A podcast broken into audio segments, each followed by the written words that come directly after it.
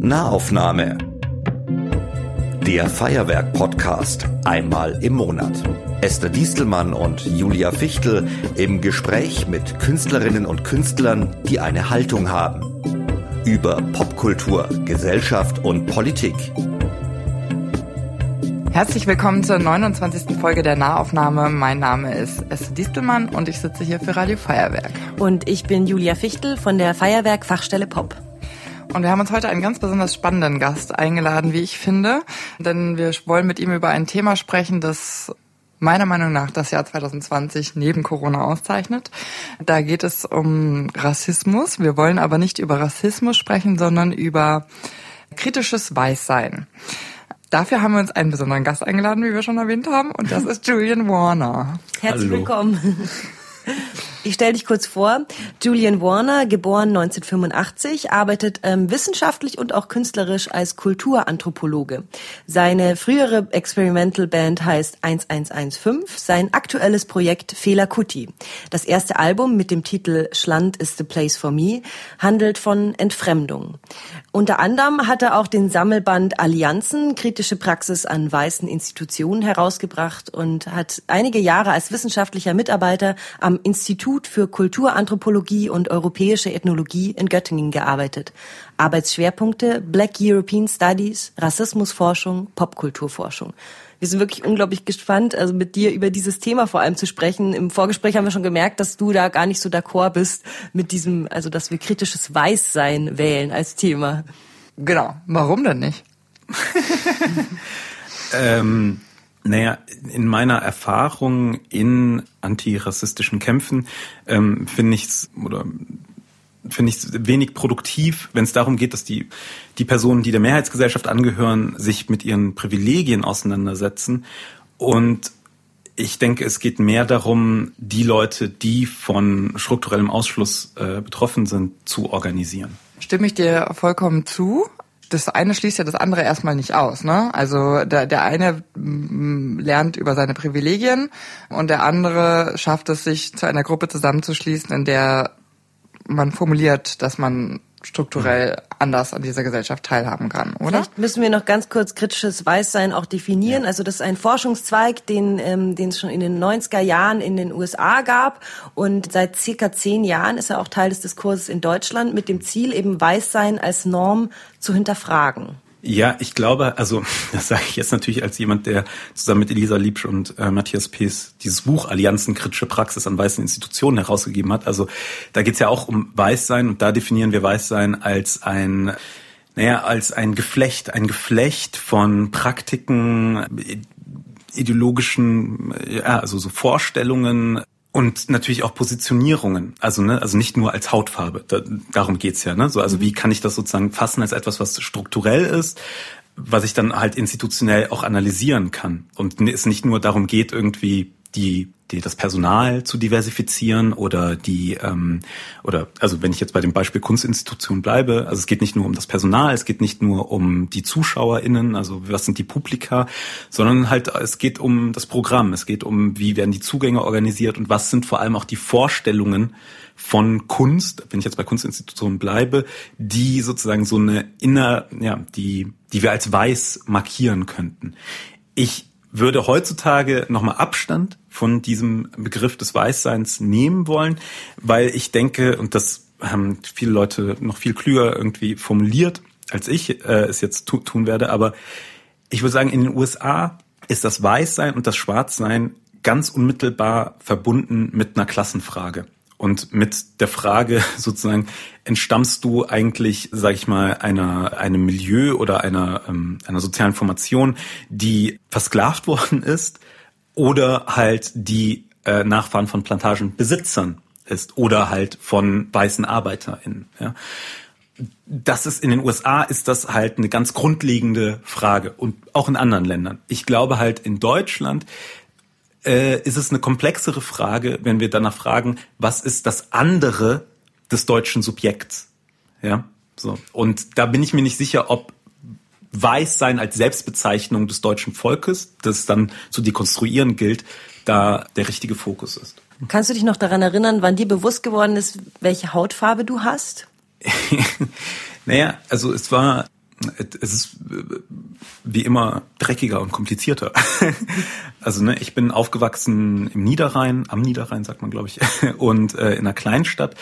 Und äh, meine Eltern waren halt äh, britische Soldaten. Mein Vater ist indischstämmig aus Malaysia, meine Mutter ist ja mixed aus Jamaika. Ja, so und und das war halt britischer Sektor damals äh, äh, und und als ich zur Welt kam, waren die schon aus der Armee sozusagen raus. Und für uns war eigentlich, weil wir keine deutschen Staatsbürger waren, weil damals Einbürgerung halt noch nicht möglich war, was auch eine Form rassistischer, struktureller Diskriminierung ist, war gar nicht das Schwarzsein die, das Identifikationsmoment, sondern das Ausländersein. Mhm. Und ich glaube, das hat mich halt viel mehr geprägt. Und ich glaube, daher äh, bin ich halt auch mehr äh, oder bin ich vorsichtiger, mich selber als schwarz zu bezeichnen oder ich, äh, ne, so, ich bin irgendwie so ein, ein zögerlicher Schwarzer vielleicht, ja, so. und daher kommt auch, glaube ich, mein mein popkulturelles Interesse an Entfremdung. Also ne, die Platte Schland is the place for me ist ja, damit will ich ja sozusagen diesen Moment der Entfremdung, also dieser Moment dessen, du gehörst nicht dazu, ja, den will ich produktiv machen. Und das ist, das ist was anderes als ein antirassistischer Kampf, der um Teilhabe geht. Mhm. Wie war das bei dir, Esther? Wann hast du quasi gemerkt oder gedacht, krass, ich werde weiß gelesen? Also, ich werde weiß gelesen, ist, glaube ich, das kam erst sehr viel später. Man muss sagen, ich bin, meine Mutter ist Holländerin und mein Vater ist Deutscher. Die holländische Familie kommt aus, aus Indonesien. Das heißt, es gab einen Moment, wo ich als kleines Kind zum, zum Tisch, auf dem alle Bilder von Familienangehörigen stand, gelaufen bin und auf den Menschen, der aus meiner fünfjährigen Perspektive braun aussah, äh, habe ich gefragt, wer ist das? Und dann hat man mir gesagt, das ist dein Uropa. Und dann habe ich gesagt, der sieht aber gar nicht so aus wie ich. Und dann wurde mir äh, zu verstehen gegeben, doch, ähm, das liegt, da muss man jetzt äh, tiefer in meine Familiengeschichte einsteigen, aber wenn man als weißer Mensch in den, also ich würde das als koloniale eine, eine Kolonialherrenfamilie bezeichnen, weil die, meine Familie hat das immer abgelehnt, weil sie sich nicht als Koloniale definiert haben, weil sie nicht auf Plantagen oder keine Plantagenbesitzer waren. Trotzdem war es so, dass je weißer man in den Tropen war, desto privilegierter konnte man leben. Und wenn da sozusagen ein Einheimischer sich ähm, in dieser Familie ähm, Teil dieser Familie war, dann war das etwas, was man totgeschwiegen hat, um eben weiterhin weiß zu sein oder weiß gelesen zu werden genau, das hatte ich dann, das war dann sozusagen der erste Moment, wo ich gemerkt habe, okay, ähm, es gibt mehr als weiß. Das hatte ich äh, so als Fünfjährige, die auf dem Land in Erding, da hinter Erding aufgewachsen ist, so auch nicht gesehen. Dann ähm, gab es äh, den Moment, wo der beste Freund von, der beste Freund unserer Familie einen Freund mit nach Hause brachte, der ähm, schwarz ist und äh, ich auch als kleines Kind verängstigt war da habe ich dann, als äh, Elmo dann seine Hand umgedreht hat, gesehen, ah ja, für die gleiche Hand und fortan war das dann für mich dann sozusagen erledigt. Aber das war der kindliche Zugang. Dann war ich äh, im Grunde fast 20 Jahre später ähm, im Laufe meines Studiums habe ich ja für eine NGO gearbeitet in, in Sydney. Die äh, in Sydney lebt der größte Teil an Geflüchteten aus Sierra Leone zu der Zeit. Und die haben uns Material aus dem Bürgerkrieg gebracht, woraus wir einen Film machen sollten. Und da habe ich halt Jungs und Mädels kennengelernt, die so alt waren wie ich, die aber die Hälfte ihres Lebens in Flüchtlingslagern verbracht hatten, aber ein, aus meiner Sicht damals ein wesentlich produktiveren Dinge mit ihrem Leben bisher gemacht hatten als ich. Äh, und da ist mir dann auf einmal mein Privileg sozusagen klar geworden. Also ich würde sagen, es gab unterschiedliche Phasen in meinem Leben wo ich unterschiedliche Schritte gegangen bin. Ich habe, muss man dazu noch sagen, ich bin als Elfjährige auf dem Land, habe meine erste, meine erste Platte war NWA, was meine Eltern nicht verstehen konnten und auch keiner aus diesem Land verstehen konnte. Ich habe mich von Anfang an zu Hip-Hop Hip-Hop-Kultur und dann nicht der deutschen Hip-Hop-Kultur, sondern der amerikanischen und damit ja auch der schwarzen Hip-Hop-Kultur irgendwie hingezogen gefühlt, neugierig, keine Ahnung, ich fand den Beat am allergeilsten, konnte selber alles noch gar nicht erklären. Und da gab es dann für mich auch den Moment, wo ich irgendwann mal im Publikum stand und dann Who is that äh, N-Word in Charge? Und äh, das dann noch mitgeschrien habe und irgendwann mal mir mich in meinem Publikum umgeschaut habe und gedacht, hier stehen lauter Weiße und schreien dieses N-Wort äh, mit einem mit fünf schwarzen Rappern auf der Bühne. Irgendwie fand ich das dann auf einmal unbehaglich. Dann habe ich mich entschieden, dass ich dieses N-Wort nicht mehr als weißer Mensch gebrauchen möchte. So, das also ich würde sagen, es gab deswegen vielleicht auch ganz, also meine Erkenntnis ist, ich bin ein eine weiße Person, die in eine rassistische Gesellschaft hineingeboren wurde, ist dadurch auch rassistische Vokabeln und Gedanken hatte, die ich im Laufe meines Lebens und ich hoffe auch noch weiterhin entlerne aufgrund von Begegnungen, aufgrund von Reflexionsprozessen. Ja. Wenn man das mal so zusammenfassen kann. Also das auch als Grundlage dieses Podcasts. Also wir ähm, gehen natürlich jetzt nicht von der Frage aus, gibt's Rassismus in Deutschland, ja oder nein, sondern auf jeden Fall und strukturell gegeben. Und es wäre wahnsinnig schön auch durch äh, das Gespräch irgendwie bisschen aufzuklären oder daran zu arbeiten, dass irgendwie mehr Menschen, wie ich es ja sagen würde, ähm, erkennen, dass es nicht nur reicht äh, zu sagen, ich bin kein Rassist, sondern dass man Anti-Rassist sein sollte. Ich weiß auch nicht, ich, bei mir war das jetzt so, diese Erkenntnis, aha, ich bin weiß und deswegen privilegiert war. Ich äh, habe meine Freundin im Schüleraustausch besucht in Ecuador und ich bin dahin, ich, ich bin ja blond, blaue Augen und ich war da der Star. Also die wirklich, die Leute, die an der Schule und alle, die haben es einfach nicht gepackt, mich zu sehen, weil ich einfach die schönste Muñeca de Porcelana war, die sie je gesehen haben und jeder wollte quasi ähm, Anschluss finden an mich, was aber durch meine gebrochene Spanischkenntnisse leider gar nicht möglich war. Und ich eben einfach verstanden habe, krass, die kennen mich ja gar nicht, wissen gar nicht, ob ich oder was ich auf dem Kasten habe, sondern nur dadurch, dass ich eben weiß bin. Und ja, ich, ich finde jetzt gerade vor allem, also wir haben ja auch gerade gesagt, es ist eine wahnsinnig aktuelle Diskussion. Ähm, wie fühlst du dich denn gerade vor allem mit den, mit den aktuellen Begebenheiten, die so waren, die durch Amerika, Black Lives Matter jetzt nach Deutschland geschwappt sind. Wie fühlst du dich in dieser Zeit ähm, und, und beschäftigt dich diese Zeit sehr? Ich bin ambivalent, würde ich sagen.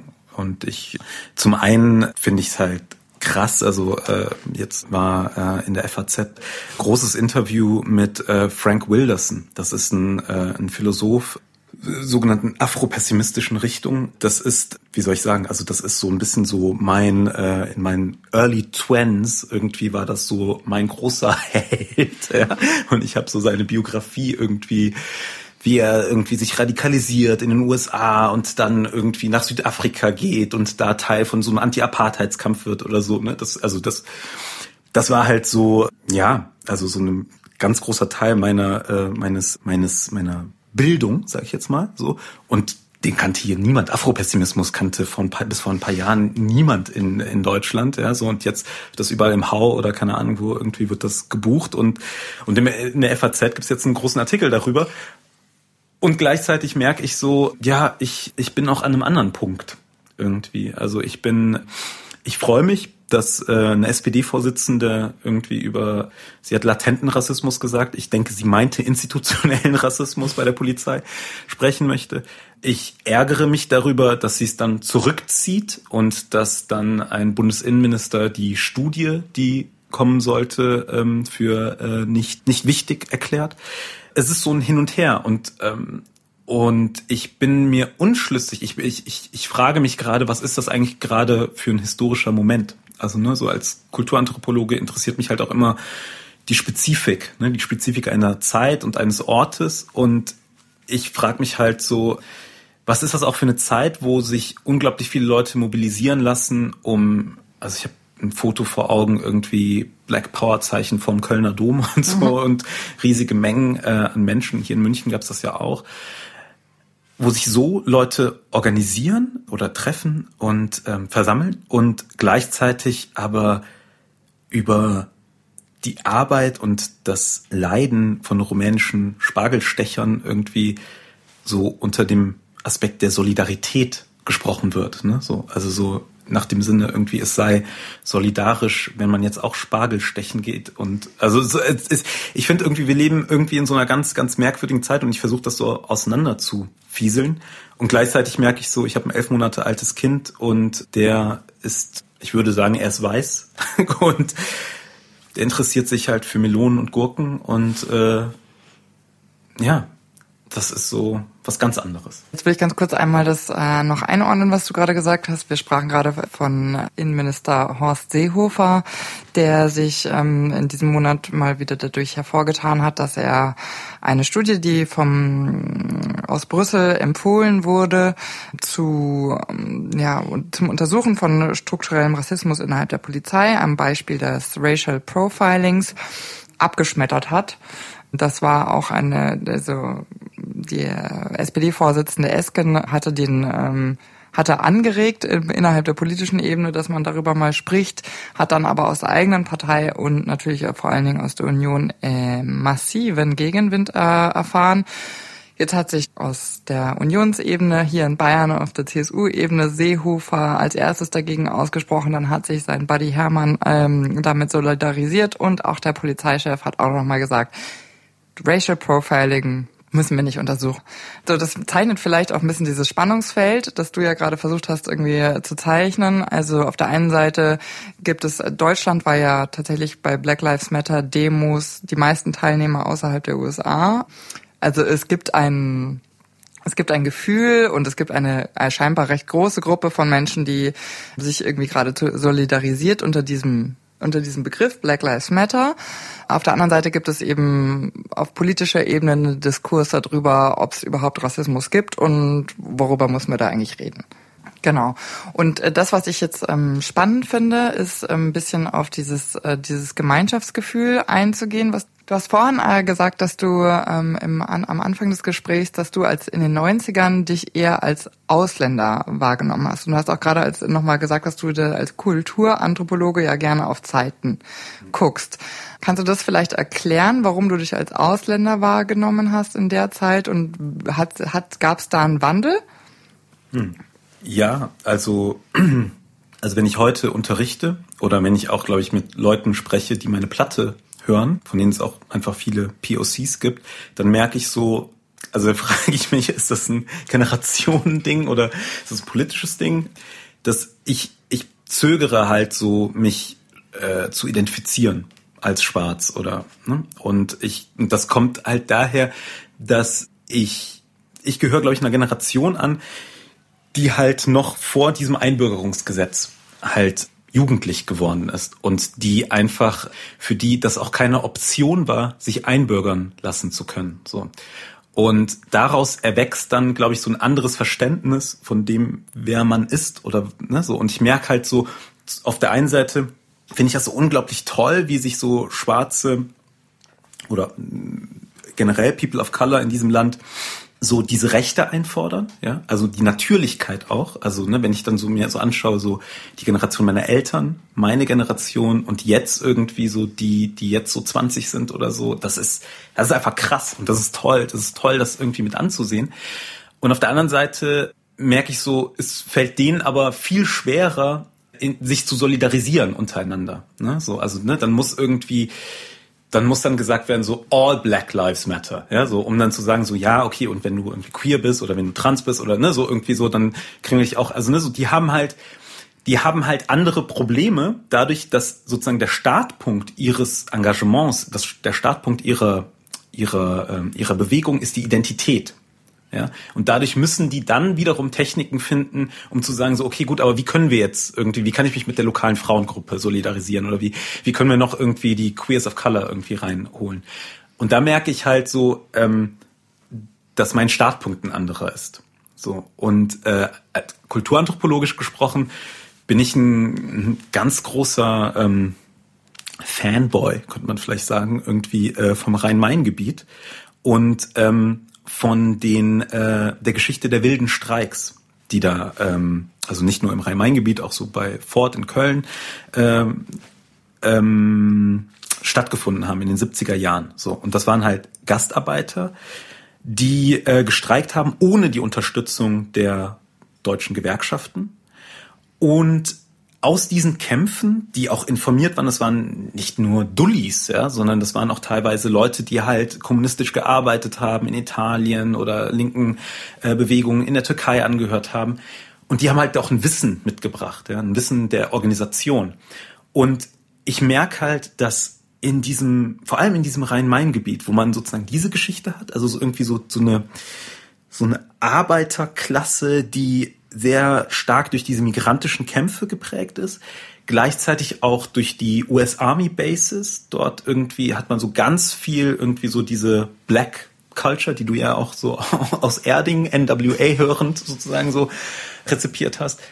Und das kommt dann zusammen zu etwas, was ich am ehesten ähm, zusammengefasst erkenne als das, was Stuart Hall halt Race als Modalität von Klasse äh, verstehen würde. Also, ne, und Stuart Hall meinte damit so, naja, es gibt das Klassenverhältnis, Klasse nicht als Identität, also nicht im Sinne von ich bin Arbeiterklasse, sondern im Sinne von so, ich muss meine Arbeitskraft okay. zu Markte tragen, ja, dadurch bin ich Arbeiterklasse, ja, so. Und ob ich jetzt Ahmed oder Peter oder Petra oder wie auch immer heiße, so, das bestimmt die Modalität, in der ich dieses Verhältnis erfahre. Und was ich am Rhein-Main-Gebiet dann irgendwie so interessant finde, ist, dass aus diesen Kämpfen, aus diesen migrantischen Kämpfen, also man könnte sagen, aus den, wissenschaftlich würde man ja immer sagen, so, das Spannungsfeld ist der Universalismus und der Partikularismus. Ne? Also sozusagen kämpfe ich für meine eigene Betroffenheit, also meine, mein persönliches Problem oder unser partikulares Problem oder für alle, ne, so Menschheit befreien und so Zeug, ja, so. Und was ich da einfach so interessant finde, ist, dass aus so einem partikularen Kampf heraus ein universalistischer Anspruch entstanden ist. Und der äußert sich vor allem dadurch, dass man heute noch Leute antrifft, die biodeutsch sind und die sagen würden so, okay, ich sag's jetzt nicht laut, aber ich komme noch aus einer Zeit, da waren wir alle Kanaken. Wir haben uns alle als Kanaken verstanden. Und das, das kann man jetzt vielleicht sozialromantisch finden, ja. Und aus der Zeit gefallen, kann man das auch äh, als solches benennen. Aber ich finde, da steckt eine Kraft drin, da steckt nämlich die Kraft drin, die, wenn du es da erzählst, irgendwie, naja, dieses NWA hören, das hat dich, das hat dich, ich sag's jetzt mal blöd, sexuell, ne, das hat dich angetörnt. Irgendwas hat das, ne, so, das hat dich in Bewegung äh, versetzt. Das ist das, Didi Neidhardt, Kulturwissenschaftler, der spricht halt von produktiven Missverständnissen. Ja? Und wenn du, wenn du äh, Torch äh, ähm, in dem äh, in der Oral History von äh, Murat Güngör, ähm, Fear of a Kanak Planet irgendwie liest, ja, dann spricht er davon, naja, wir haben, ich glaube, ich weiß nicht, ob er über NWA oder Body Count spricht, irgendwie so, aber wir haben das gehört und wir haben es nicht verstanden. Mhm. Unser Englisch war nicht gut genug, aber wir haben die Energie verstanden. Ja. Mhm. Und das ist ein ganz wichtiger Moment. Also das ist lustig, also ich habe es tatsächlich auch nicht verstanden natürlich als Elfjährige. Mein erstes Lied, das tatsächlich auch das äh, mein Lieblingslied von diesem ganzen Album war, ist äh, Fuck the Police, glaube ich, war das. Und äh, mein Vater hat mich irgendwann mal gezwungen, die Texte zu übersetzen, als ich Englisch konnte. äh, und hat gesagt, willst du das denn immer? Weil das, ich habe das wirklich durch das ganze Haus geschallt ähm, und äh, will und wollte mich eigentlich auf den feministischen Aspekt aufmerksam machen, äh, der ja auch in NWA-Texten durchaus problematisch ist. Der Sexismus. Äh, genau. Ähm, und ähm, das habe ich dann gemacht, ganz schnell irgendwie übersetzt. Und dann hat er gesagt, willst du das denn denn jetzt immer noch hören? Und dann habe ich gesagt, ja, aber auch, ähm, aber auch. Heraus, oder? Auch, naja, also der Beat war geil, von dem konnte ich mich nicht trennen. Und aus feministischer Perspektive habe ich als Elfjährige noch nicht verstanden, was das Problem ist, dass ich strukturell als 35-Jährige in all seiner wunderschönen Bandbreite zu spüren bekomme. Ähm, aber es ist trotzdem, es führte vielleicht trotzdem zu einem Brücken bauen, weil dadurch, ähm, also ich, ich, klar, ich denke da jetzt gerade an das Stichwort Cultural Appropriation, weil inwiefern ist das okay, dass ich als äh, weißes äh, Girl diese, diese Dinge gehört habe und gefeiert habe, wie äh, als ob es keinen Morgen gäbe. Ich war immer der Überzeugung, dass, dass, das, dass das etwas ist, was auf jeden Fall mir erstmal eine Welt eröffnet und wie ich dann durch diese Tür hineingehe und ob ich dann daraus für mich nur Kapital schlage oder nicht, äh, das ist dann der nächste Aspekt. Aber erstmal etwas kennenlernen. Es gibt in der äh, Kulturanthropologie und spezieller in der Volkskunde gibt es den schönen Begriff des Absinken oder Herabsinken des Kulturgut. Und worum es da geht, ist sozusagen, die hatten so eine, also Volkskunde, ne, beschäftigt sich mit so äh, Brauchtümern und so. Und die hatten irgendwann halt das Problem, dass sie so gedacht haben, so, irgendwie sind wir in einer Feedback-Schleife. Also irgendwie haben wir das Gefühl, dass irgendwie wir deklarieren irgendwas als äh, gut, das machen die, äh, das macht die Volkskultur bei Eching oder was weiß ich, ja, so. Und uns wird das in Eching halt gemacht. Und dann hatten sie sozusagen, ich weiß gar nicht mehr, wer das formuliert hat, aber die Theorie dessen, naja, dass sozusagen erst in dem Moment, wo das in den Diskurs gehoben wird, ja, wird es auf einmal so essentialisiert auf eine Art und Weise. Dann ist das Echinger Volkskultur. Ja. Die Echinger werden es mir äh, sozusagen ver ver verzeihen. Die ne? Erdinger. Die Erdinger. Also beide, es gibt Echinger, beides. äh, sorry, Echinger und Beides. Erdinger.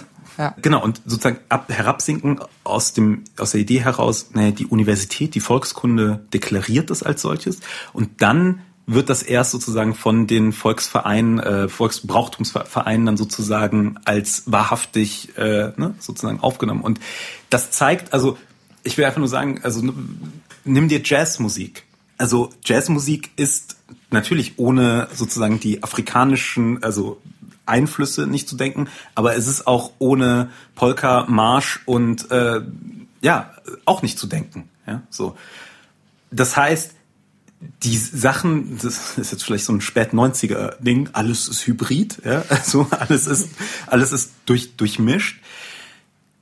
Und natürlich löst diese Durchmischung und das Zelebrieren dieser Durchmischung löst natürlich nicht die Machthierarchien auf. Die sind natürlich immer noch drin. Also, ne, so, ob ich wohl wohl dotierten, eine wohl dotierte Jazzprofessur in Deutschland irgendwie habe oder ob ich äh, Jazz in den Straßen von Lagos spiele, irgendwie ist ein Unterschied, so, ne? Aber ich glaube, man darf da nicht, man muss da differenzieren und man darf nicht annehmen, dass, dass nur weil ich etwas politisch bekämpfe, ja, ist das das Gleiche wie was es tatsächlich ist. Also ich will sagen, natürlich kann, kann ich gegen kulturelle Aneignung vorgehen und, aber ich, und ein Instrument dagegen oder wäre äh, zu sagen so, naja, es, es gehört dir nicht, du sollst das nicht machen, ja, so, also wenn du, äh, ne, also wenn, man ähm, Dreads trägt.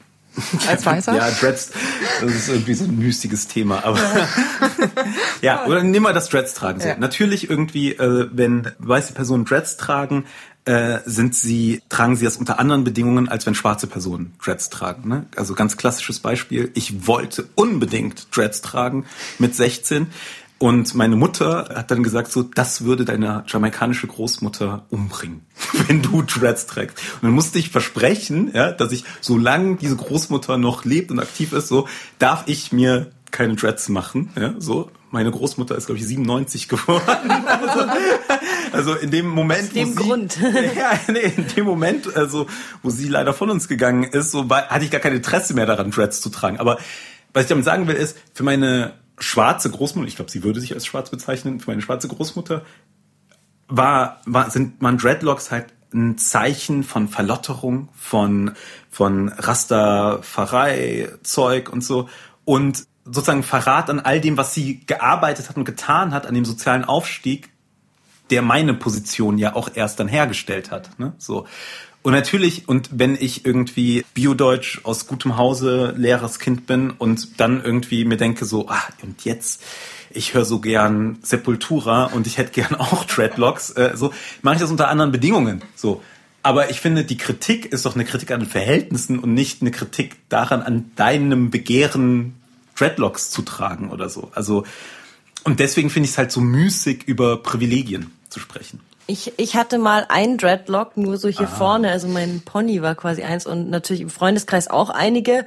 Und ich habe aber damals eher das so an, als so eine wir sind dagegen, Ja. wir sind links äh, Haltung gesehen und mir überhaupt keine Gedanken darüber gemacht. Aber das ist doch auch ein bisschen spannend, warum ich mir dann gar keine Gedanken darüber mache, dass das aus einer ja, schwarzen Kultur kommt, diese Frisur nenne ich es jetzt mal. Naja, aber in dem Moment, wo ich dann sage, es kommt aus einer schwarzen Kultur, dann kommen irgendwelche äh, Leute von irgendwie vom äh, Elsässer daher oder so und die sagen dann so, naja, die Germanen, die hatten auch Dreadlocks oder so und dann claimen die, also ich finde, ich finde, die Diskussion ist so, das ist so eine neurotische Diskussion. Mhm. Ja, so. Jetzt würde ich gerne nochmal zurückkommen auf deine sozial romantisierte Darstellung der Kanaken im Rhein-Main-Gebiet. Gibt es Parallelen zu der Bewegung heute? Ich, dafür habe ich zu wenig Ahnung von hm. der jetzigen Bewegung. Also da gibt es vielleicht Leute, die da ähm, tiefer drinstecken oder dann einen größeren Plan haben. Was ich allerdings beobachte und äh, das fußt sich irgendwie auf diese Debatten um Erinnerungskultur, um Denkmäler.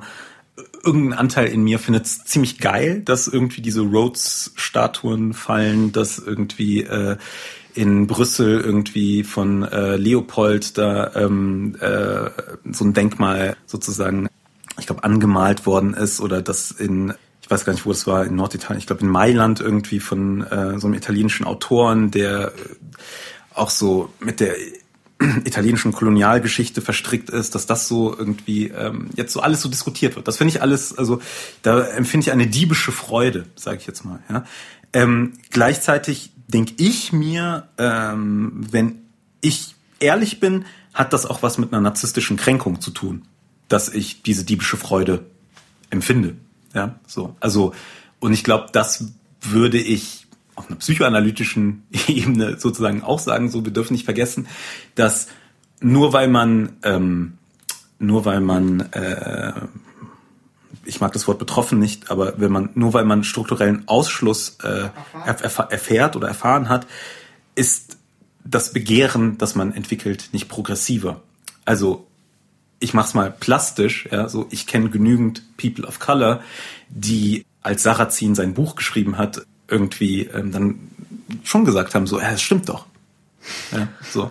Also ich will nur sagen, ja, nee, aber ich, ich, ich will nur sagen, so, äh, vielleicht ist das Klassenverhältnis sozusagen dann doch das Dominantere als sozusagen das die Positionierung, die durch Rassismus passiert. Also ne, vielleicht, ich will sagen, vielleicht ist das kleinbürgerliche Empfinden mhm. doch stärker als meine Identifizierung als schwarz oder wie auch immer. Mhm. Manchmal. Mhm. Also, also ganz kurz noch die, äh, die Namen, die du gerade aufgeworfen hast. Thilo Sarrazin als SPD-Mitglied und das äh, hat ein Buch verfasst, Deutschland schafft sich ab, mit diesem Titel. Und er war im Grunde der im, in der Rhetorik auf jeden Fall jemand, der ganz ähnliche Vokabeln verwendet, die mhm. heute von der AfD in den, auch in den Landtagen verwendet wird, Kopftuchmädchen und so weiter und so fort ein sehr problematischer Mann. Ähm, aber das ist ja, also sagen wir mal, das ist ja nichts, ähm, also das Phänomen, das du gerade ansprichst, dass man, dass man als POC mhm. sich auch dieser These anschließt. Ähm, also ich meine, das ist ja, also Rassismus gibt es innerhalb erstens mal aller ethnischer äh, Gruppen und Genau, also es gibt zum Beispiel relativ bekannt einen, also auch einen asiatischen Rassismus gegenüber Schwarzen. Ähm, aus eigentlich fast allen ähm, Regionen der Welt gibt es, glaube ich, einen besonderen. Das ist auch wieder eine Abstufung in Farben und so weiter und so fort. Stichwort Colorism. Darf ich es vielleicht plastisch machen? Ja, bitte. Ja, und, bitte. Und zwar, also ich glaube halt, also zum einen, Race is a floating signifier. Das ist Stuart Hall und der sagt halt, naja, so wie sich Rasse zeigt, ja, das kann halt unterschiedlich das unterscheidet sich äh, je nach Ort, je nach Zeit, ja, so. Also blöd gesagt, die Arbeiterklasse in England im 19. Jahrhundert ja, wurde von Bürgertum als etwas rassisch anderes gesehen, ja? ja. Die Iren wurden mal als etwas rassisch anderes gesehen, ja, so.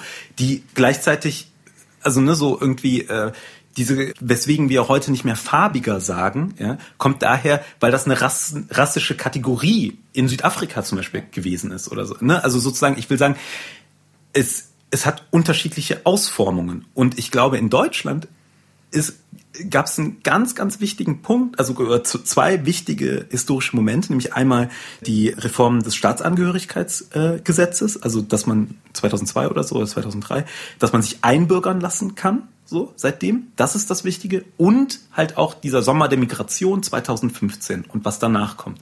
Und ich sage jetzt einfach mal so, ähm, die Situation für People of Color hat sich verschlechtert seit dem Sommer der Migration. Ja. So. Und dann gibt es natürlich auch genügend People of Color in Deutschland, die länger als 2015 hier sind und die dann versuchen, irgendwie in ihrem in ihrer kleinbürgerlichen Misere sozusagen nach unten zu drücken. Ja? Also da ist ja niemand vor gefeit. Ja? Oder ich kenne das ja aus selber, also in den 90ern war das halt so. Ja? Es war für meine Familie und mich ganz, ganz, ganz wichtig, dass wir nicht als Asylbewerber gelesen wurden. Nee, wir waren die Briten. Mhm. Da, da, vermengen sich Sachen, die was mit Klasse zu tun haben, ja, so, die was äh, und was mit Race zu tun haben. Also du meinst, es ist ein bisschen vereinfacht, einfach zu sagen, es ist schwarz-weiß quasi, es ist zu einfach äh, gesprochen. Das, das sowieso, aber es ist ja eigentlich, es geht noch, äh, es geht noch weiter. Es geht eigentlich darum, dass, so wie ich es verstehe, was du sagst, ist es eigentlich eher eine, also es gibt einfach Menschen, die sozusagen die Arbeitenden sind für die Menschen, die nicht mehr arbeiten oder eben delegieren. Das ist in unterschiedlichen historischen Zeitphasen sind das unterschiedlich aussehende Menschen gewesen, die, aus denen du theoretisch auch aufsteigen kannst. Aber sozusagen, da ist dann das Rasse verwenden eigentlich nur eine, ein Mittel für die Rechtfertigung in diese Klasse zu drücken. Ja, also ich mach's mal äh, plastisch, ja. ein Beispiel. Ja.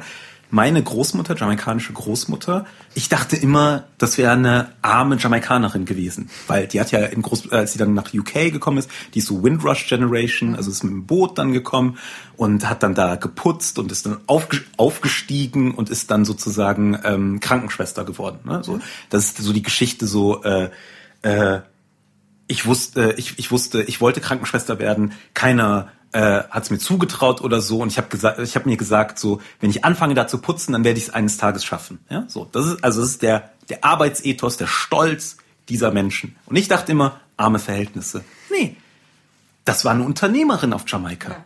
Ja, das war eine, die hatte, ich glaube, die hat zwei Friseursalons. Ja, hat dann aber sich gedacht, naja, für meine Kinder sehe ich hier nicht so gute Chancen. Ja, und zu dem Zeitpunkt hat äh, UK halt Leute gebraucht, die das Land nach dem Krieg wieder aufbauen.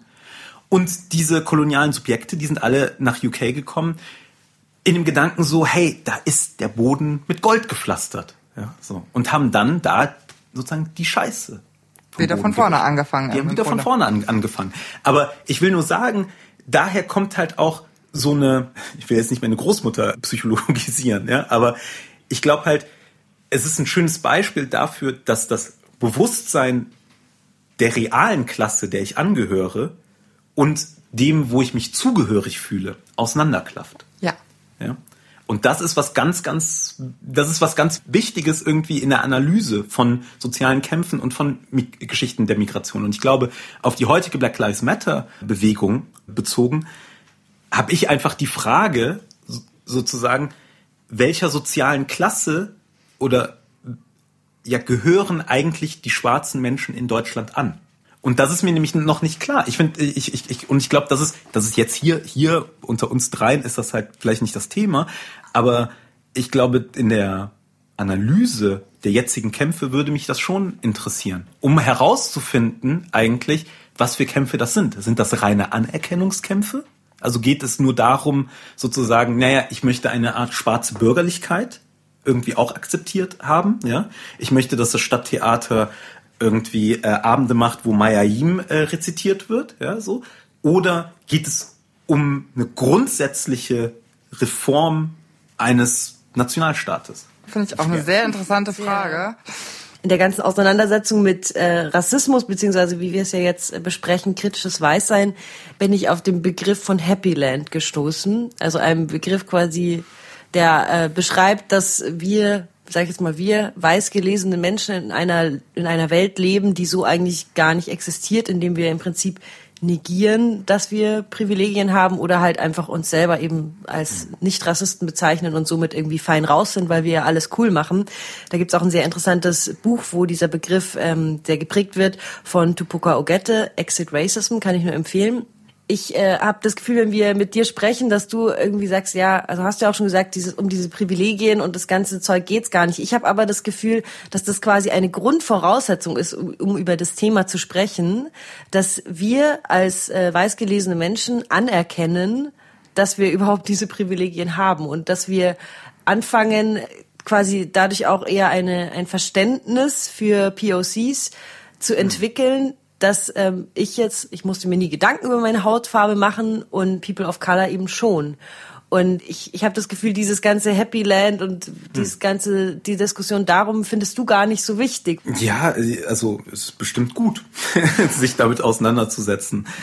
Ich glaube, ich stehe halt an einem anderen Punkt einfach. Mhm. Also, weil ich, ich habe das jetzt, ich habe jetzt ein paar Runden gedreht und ich sehe, wohin manche antirassistische Reformen geführt haben und wohin nicht. Ich mache es ganz plastisch. Mhm. Ja. Meine äh, die Studie, die ich gerade sozusagen schreibe, geht halt um geht halt um antirassistische Reformen an einem Theater. Ja. So und ähm, geht halt um die Frage schwarze Schauspieler. Ganz klares Ding irgendwie. Bis vor kurzem wurden schwarze SchauspielerInnen als Charaktertypen nur gecastet. Ja? Das heißt irgendwie, ich wollte einen Flüchtling haben oder ich wollte äh, Afroamerikaner oder ein Afrikaner oder was weiß ich, ne? Und dann, äh, dann hole ich die, ja, so.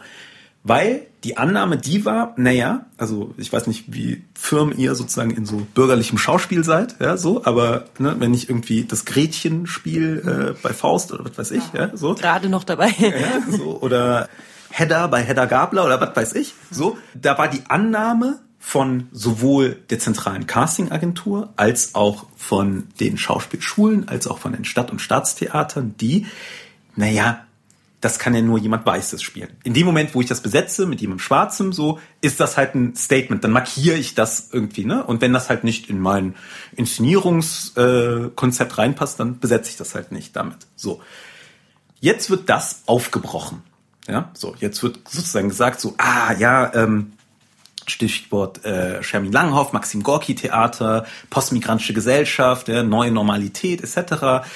Was ist der Migrationsanteil in München? Ja, irgendwas zwischen 37 und 50 Prozent oder so. So viel Prozent vom Schauspielensemble müssen halt dann einen Migrationshintergrund haben. Ja, so, gut. Und dann wird rumgecastet und dann wird gesagt, okay, gut, jetzt haben wir 37 Prozent oder wie viel Prozent auch immer, die irgendwie diesen Migrationshintergrund haben. So, meine Frage jetzt hier ist, ja, so, also erstmal sage ich so, ich solidarisiere mich mit diesem Kampf, ja, so, weil das ist ganz klarer Rassismus, ja, so, und ich schaue mir jetzt an, wo kann ich da mitarbeiten. Ich war Teil von vielen Projekten, die da was gemacht haben, ja, so, und arbeite das wissenschaftlich auf. Jetzt komme ich aber irgendwann an den Punkt, wo ich mir dann nach allem, Camp, nach allem Kämpfen, nachdem wir uns solidarisiert haben, nachdem wir zusammen da gestanden haben, dann stelle ich mir die Frage in meinem stillen Kämmerlein, wenn ich das aufschreibe, so, okay, was will ich denn eigentlich? Also ist das Ziel meiner Bemühungen, dass die bürgerliche Ästhetik erweitert wird oder geöffnet wird für andere Körper? Ist das das Ziel, für das ich kämpfe? Und da sage ich, so, nee, das ist nicht eine Ästhetik, also da, da finde ich, das darf es natürlich auch geben, ja, so. Aber wenn du mich fragst irgendwie, ob das die dominante Ästhetik irgendwie in Deutschland sein sollte, wo wir irgendwie Millionen, wenn nicht gar Milliarden irgendwie für ausgeben und in jeder größeren Stadt es ein Theater gibt mit einem Ensemble etc., dann sage ich so, nee, ich glaube halt, es gibt ganz verschiedene Formen kultureller Praktiken, künstlerischer Praktiken in einer Stadt, die wir als Theater bezeichnen können. Und es bräuchte andere Institutionen, die sozusagen das facilitaten können, eine Infrastruktur bereitstellen können für diese unterschiedlichen Praktiken. Ein Stichwort dafür, irgendwie, was ich mal probiert habe, bei einem äh, Festival, das ich mit Julia Große zusammen äh, kuratiert habe, äh, Boxen. Das Boxen der 60er hier in München, würde ich sagen, ist ein Theater der Unterklasse in München. So, ne?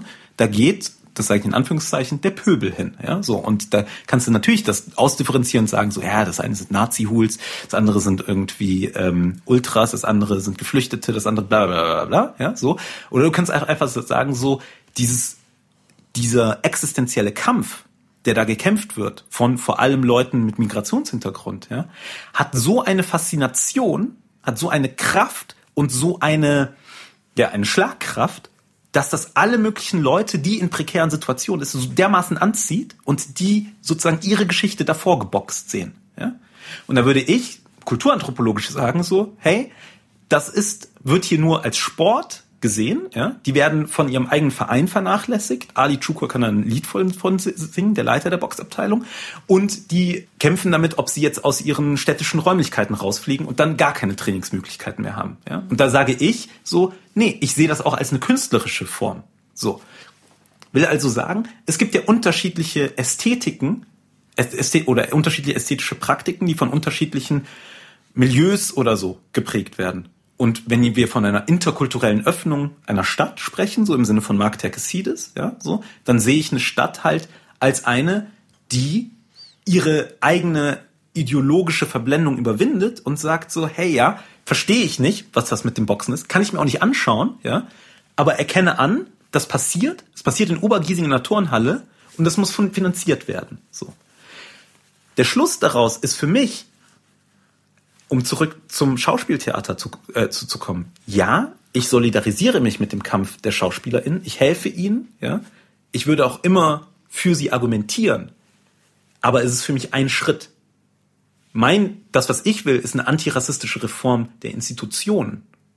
Und nicht nur eine Teilhabe für eine spezifische Bevölkerungsgruppe.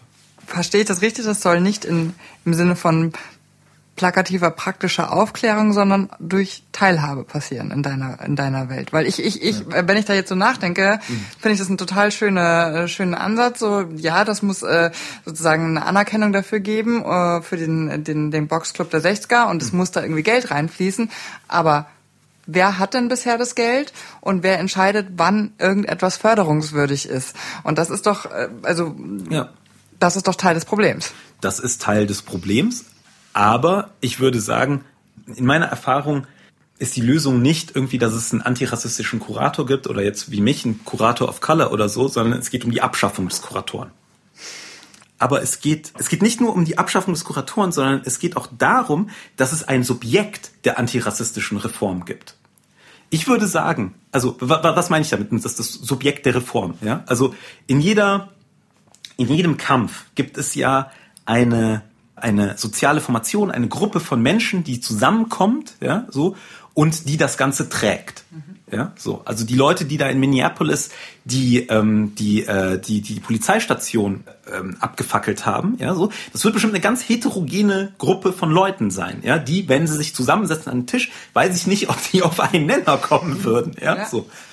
Aber sie kommen in dem Moment können sie sozusagen, kommen sie in die Aktion. Und das ist es, das ist, glaube ich, das, was so wichtig ist, dass wir halt nicht, dass wir uns nicht einlullen lassen von dieser, ich sage jetzt mal, sozialdemokratischen Teilhabe Politik, ne, so dass also ne, wir erfahren das ja auch in München sozusagen am Thema Subkultur. Ja, es gibt keinen Raum, es gibt kein Geld, ja, so, aber es gibt unglaublich viele Befragungen und hast nicht gesehen irgendwie da, da, dazu, ne, so und es gibt Beauftragte und was weiß ich, so.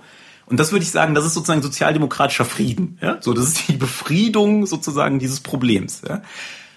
Also ich, ja, okay, da muss ich natürlich jetzt einspringen als so eine ja, okay. Beauftragte, ähm, dass es halt schon auch ein trotzdem ein Teil der Lösung ist, weil jetzt eine Stelle wie die Fachstelle Pop ja, ja eben Themen dann hineinträgt in diese Verwaltungsstruktur und das halt schon auf aufbricht. Also das ist tatsächlich einfach so. Eine harte Arbeit, aber es Bestimmt. funktioniert. Und das ist, funktioniert ganz parallel zu diesen antirassistischen Reformen. Ne? Da gibt's dann DiversitätsagentInnen, die arbeiten, die sind dann Beauftragte und die fangen dann an, sozusagen da drin sozusagen für Stunk zu sorgen. Ja? So, und die, die, die Strukturen und auch zu Gelder zu akquirieren für das Thema. Und das ist ja auch entscheidend, das muss ja irgendwer machen. Also die Lobby ist ja nicht gegeben so einfach. Genau, aber mein Punkt ist der, dass das ist eine sozialdemokratische Form sozusagen dessen, die den Aufstand zu antizipieren und in die Institution. Das ist der Marsch in die Institution, mhm. wenn du so willst. Ja, so. Und das ist ein Weg. Ich würde nicht hier sitzen, wenn es das nicht gäbe. Ja. Punkt aus. Ja, so. Und dennoch finde ich den Widerspruch aber interessant, weil es ist ja nicht der einzige Weg. Und ich glaube, ja, wenn die 60er sich hinstellen würden, ja, und sagen würden so, wir sind hier nicht nur Sport, ja, sondern wir sind eine Kunstform. Das, was wir machen, ist eine Kunstform. Es ist alles Mögliche. Es ist, es ist eigentlich, es ist Hilmar Hoffmanns Traum. Es ist, äh, es ist Soziokultur, es ist Empowerment, es ist alle, ne, so alle sind willkommen und wir boxen und Ne, man muss nur einen Text von Jonathan Fischer dazu lesen und schon hat man so das ganze, den Grit und die Sozialromantik und die ganze Narration dazu. Ja, so. Dann würden die ein eigenes Haus kriegen. Da bin ich, dessen bin ich mir sicher. Ich bin mir aber, und gleichzeitig bin, mir, bin ich mir sicher, dass halt es nicht aus der Institution heraus dieses Subjekt der Reform erschaffen werden kann. Und bei Rassismus ist es noch ein Ticken krasser, weil die Leute sind, haben ja oftmals einen Migrationshintergrund oder eine Rassismuserfahrung. Die sind ja dann off-color. Das heißt, die sind da nicht nur da, um ein Thema zu vertreten, sondern sie sollen es auch verkörpern. Ja. Und das ist die Perversion. Und da stellt sich dann die Frage so, was ist eigentlich die Arbeit, die hier bezahlt wird? Ne, das wird, wird klar so, also es ist nicht nur die Expertise, sondern auch das Sein selbst wird dann auf einmal die Arbeit. Ja? Und dann bist du in ganz gefährlichem Territorium. Ich will nur sagen, es geht, ich, ich, ich will nur sagen, ich bin skeptisch, ob ob die Reform, die wir uns alle wünschen, du hast es vorhin gesagt, Julia, ne, so du wünschst dir irgendwie, dass alle sich als Antirassistin äh, ver ver verstehen. Und mein Punkt ist einfach nur der, ich glaube nicht daran, dass das aus den Institutionen heraus geschehen kann. Ich glaube daran, dass Institutionen mit klugen, mit klugem Personal, ja, helfen Dingen, die sowieso in der Stadt passieren. Wenn ich an der Uni lehre, ja, dann bin ich auch, also dann ist vielleicht das Ticket, dass ich da reingekommen bin, ist, weil ich schwarz bin und irgendwie in dem Thema firm bin, ja, so. Aber wenn ich dann da stehe, dann bin ich auch einfach der, Dozent. Und dann, und jetzt kommt sozusagen, da würde ich sagen, da ist die Verantwortung von den Leuten, die sozusagen organisch aus diesen entfremdeten Communities oder wie man sie auch immer nennen möchte, aus der Diskriminierung kommen und jetzt sozusagen an den Institutionen arbeiten oder so, ja, die Tür aufzulassen. Mhm. Ja, und das ist auch etwas, das musste ich auch erst lernen. Also ein Prof, Ismail Wendt, äh, der hat mir damals, äh, also auch ein Kanake, der hat mir die Leviten gelesen. Ja, und der hat mir gesagt so, was ist es denn wert, wenn du hier einen Lehrauftrag hast, wenn du nicht noch Leute mitbringst? Was es braucht, ist einfach, ist eine Kostenstelle, ja, wo die Leute irgendwie, ob das das Münchner Forum für Islam ist oder ob das die 60er sind oder wer auch immer, ja, die Leute machen ja alle ihr Zeug. So, sie machen es nur chronisch unterfinanziert und zahlen sich selber keine, keine Honorare aus. Okay, also mit dir kommen wir immer wieder, so wie ich das äh, jetzt verstehe, auf nicht auf den Rassismusdiskurs, sondern eigentlich auf die Klassenfrage zurück. Ne, die sind verbunden, klar. Mir ist es wichtig halt, nicht auf der einen Seite haben wir die Rassismusdebatte, Black Lives Matter, ja, so, und auf der anderen Seite haben wir die Integrationsdebatte oder die Kopftuchdebatte oder ja. auf der anderen Seite haben wir irgendwie die Spargelstecher oder so, ne? Also mich interessiert halt, man kann es ja auch zusammendenken, ne? Also wenn wir jetzt zum Beispiel diese Nafri-Debatte, mhm. nordafrikanische Intensivstraftäter oder wie es auch immer irgendwie ist, also ne, die Polizei in Köln irgendwie hat diesen Begriff, würde ich sagen, klassisch klassischer Rassismus. Ja. ja. So, also ne, es ist ein Begriff, der ist schwammig, der irgendwie umfasst der Leute irgendwie vom von der Sahelzone bis nach bis in den Iran oder so. Also das, was sozusagen im Blicke eines typischen äh, Kölner Polizisten äh, sozusagen als Nafri ist, ist dann halt auch ein Nafri. So. Kölner Silvesternacht. Ich will jetzt gar nicht irgendwie herausfieseln, sozusagen, was da jetzt real passiert ist oder so. Ja, also weil ich habe dann, wir haben da mal so ein Rechercheprojekt zu, äh, zugemacht, auch so mit so Opferberatungsstellen gesprochen oder so. Also man kommt sozusagen in, in Sphären rein, die einfach heftig sind. Ich will nur auf eine Sache hin, hinweisen, nämlich, dass das, das, was da passiert ist und der Diskurs darum, ja, hat es ermöglicht, sozusagen wie so eine, ja, wie so eine Consent also eine Zustimmung zu generieren gegen diese sogenannte Willkommenskultur. Und das erinnert mich ganz stark daran, also diese Idee sozusagen der nationalen Einigung über ein anderes, ein rassisches andere, ja, das sozusagen die Frauen hier bedroht, ja, erinnert mich ganz stark an einen Diskurs, den es gab, die schwarze Schmach am Rhein. 20, 1920er Jahre, linke Rheinhälfte ist von Franzosen besetzt und die haben unter anderem Kolonialsoldaten eingesetzt. Auch ganz interessant, diese Kolonialsoldaten kamen aus dem Maghreb, kamen aus Indochina, aber auch aus, äh, aus dem heutigen Senegal. So.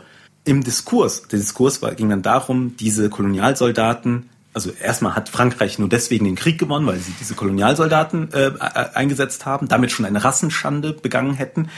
Und dann kriegen die auch noch Polizeirecht über Deutsche, ja, so und die würden jetzt massenhaft über weiße deutsche Frauen herfallen, so. Und da gab es aus der Zeit gibt es sogar auch einen Polizeibericht, der das nachprüft und der das widerlegt.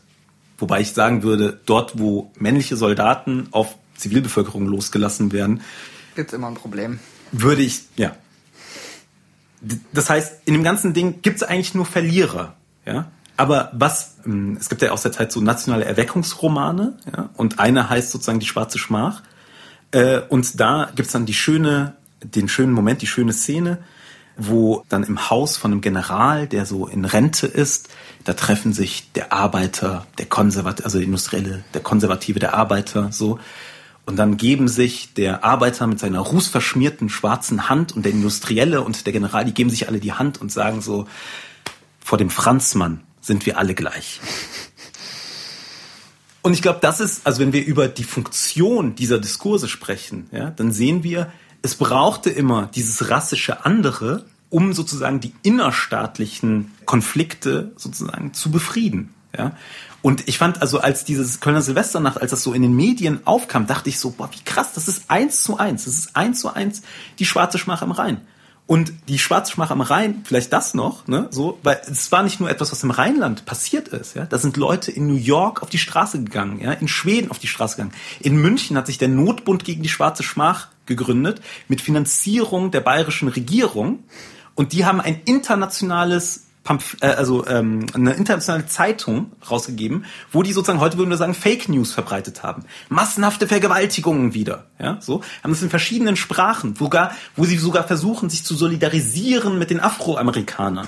So, also es ist, also man begibt sich so auf neurotisches Terrain. Ich will nur sagen, wir sind natürlich ist Rassismus ein Problem, ja, so, aber es ist nicht losgelöst von den Verhältnissen, in denen wir leben und der krassen Prekarisierung die uns aufgebürdet wird. Meine, vielleicht ist das meine sozialromantische äh, Sicht, ja, so, aber wenn Torch davon spricht, wie am Anfang von Hip-Hop-Kultur in Deutschland die Freaks da auf den Hip-Hop-Jams waren, ne? So, wenn mal Leute, die irgendwie Feuer äh, gespuckt haben und keine Ahnung was, ja, so.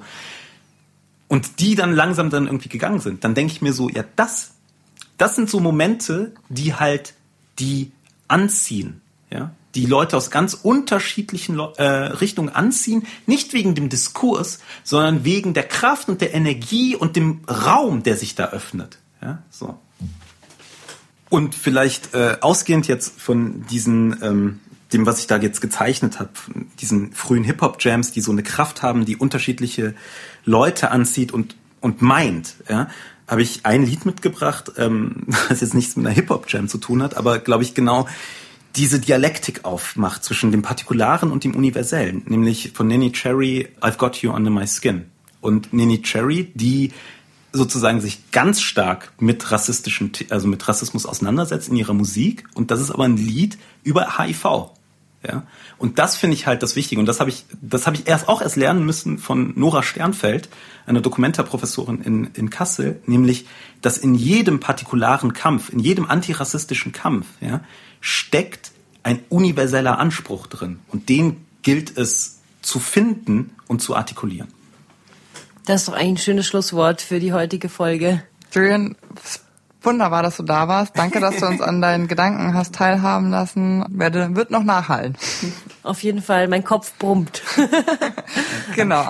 Wir werden uns ein, für diese Folge auf jeden Fall euch ein, eine Quell, eine, eine Liste mit Show Notes, Show Notes zusammentragen, damit ihr euch auch nochmal informieren könnt und ähm, zu bestimmten Begrifflichkeiten nachschlagen könnt, wenn euch das wenn euch bestimmte Worte nicht vertraut waren. Äh, ihr könnt auch gerne uns äh, bei Instagram erstmal folgen, um uns dann anschließend Fragen stellen zu können. Wenn Aufnahme unterstrich Podcast. Genau. Und ich ja. fühle mich gerade wieder ein Sidekick. ich immer sowas einwerfe. ja, es ist so gut. Also wir sind zwei, zwei Gehirne einfach, die zusammenarbeiten. Ja, das ist gut. Also vielen Dank nochmal, dass du da warst, Julian Warner. Und ja, hört euch auf jeden Fall Fela Kuti an. Auch in der Playlist zu hören, wo wir die Tracks vom Julian dann auch noch reinziehen werden.